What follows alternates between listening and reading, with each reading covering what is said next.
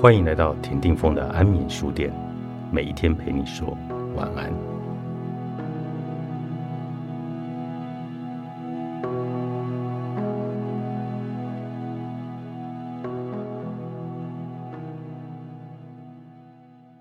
一个人如果心境没有跟心、跟宇宙达到一致，做再多的呼吸功课，最多也只是达到一种观念的转变。而可能早晚又回到原本局限的状态。首先，你要重视自己，知道自己重要、有价值、值得被爱。一个人对自己有欣赏、有感恩，能够自我原谅、自我爱护，很有意识的事，就不用再做呼吸练习，因为已经在写正了。反过来，你还没有做呼吸的功课，光是早上起来。马上跟一切、跟自己讲谢谢，对全身从头到脚做一个感恩的功课。这么做，你的呼吸已经慢下来，已经拉长了，进入一个写正的状态。透过心境和观念的转变，你已经在改变呼吸。再加上呼吸的功课，就好像从头脑、身体多个层面同时去敲定。去巩固你老早就知道的了。我们过去做的观想，都可以结合呼吸，从头顶、中脉、心每个细胞、每个层面的体，透过每一个呼吸体，来体会慈悲和爱的光。就连螺旋舞结构调整，我们都可以用很慢的呼吸来做，甚至可以用手吸来体会重生呼吸另一个大的作用。也就是让制约脱落，让人活出天真，活出慈悲。我很小就到巴西，在一个开朗、透明、友善的环境成长，人和人之间的隔阂很淡，顾虑也很少。但华人的圈子好像是另一个世界，有些人非常的骄傲，把权力、地位、名气和钱看得比什么都重要，没有办法跟人建立关系。其实不光是华人，韩国人、印度人这些来自东方的民族都有类似的情况。要不就自大，完全不通人情，只懂得用财务和物质的层面来衡量自己、衡量别人。另一个极端则是缺乏价值感，自尊很低，很自卑，不尊重自己，也不懂得尊重别人。当初体会到这些，让我相当的失望。本来东方的文化是最古老、最灵性的，但也许这几百年的太穷，让东方的人反而将全部的注意转到了物质的层面。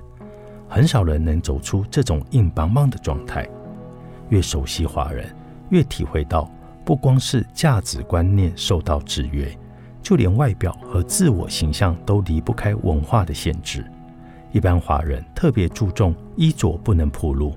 多露一点，皮肤就觉得不对劲，也会互相的批评。还有人主张要反古，把自己穿得像古人一样。当然，了解越多，也会明白有些限制是不得已的，甚至是一种创伤。像华人教养的传统很严厉，小孩子的表现稍微不如大人的期待，也就会受到严格的批评。就算表现没有不好，也免不了被比较。甚至有些人成长的过程少不了身体的处罚，这样长大的人难免缺乏自信，不懂得什么是对自己的尊重。他的身体往往是紧绷的，就好像用一个硬壳子保护起来，阻止外头的人事物来进入内心。这样的身体自然呼吸浅而快，随时用紧张的肌肉来绷住。就像乌龟或者螃蟹外头的硬骨骼，限制住自己的动作，宁可把自己拘束在一个壳子，甚至是监狱里，让自己不能有太大的动静，不要被注意，不要再受伤。但如果懂得运用适当的呼吸和各式各样的方法来打破这种自我固定的看法，我个人认为这是修行跟身心转变的第一步。我们也提到了。原谅自己，原谅别人，这种很多变化，它就会在呼吸里自然的发生。你每一口呼吸变得很满、很圆满，吸气是满的，自然落到下腹；吐气是轻松的，没有夹带其他的目的。你自然发现自己一切都好，而对自己的一切感到自在，有这种开朗的信心，也想要有健康、有活力，活得像孩子，而不需要活出很老、很疲惫的样子。人会年轻化。而且很踏实、稳重，睡眠好，平时也很安静，相处起来很愉快。我们从数息、观息、随息，然后用重生的呼吸和手息。人如果懂得随时回到身体，每个呼吸都是清醒的呼吸，早晚会对自己的身体建立起一种亲密和欣赏。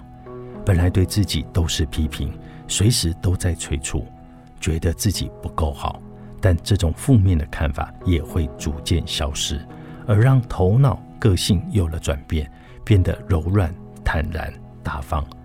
对自我的看法也会变得正向，人自然开始懂得什么叫做乐趣，懂得享受生命，懂得照顾身边的环境，生活的品质也会跟着提高。他会知道，生命的能量不见得要用粗鲁的方式来释放。在艺术，在宁静，在沉默的沟通中，仍然可以很深刻的表达自己。呼吸，为了疗愈。作者：杨定一，天下出版。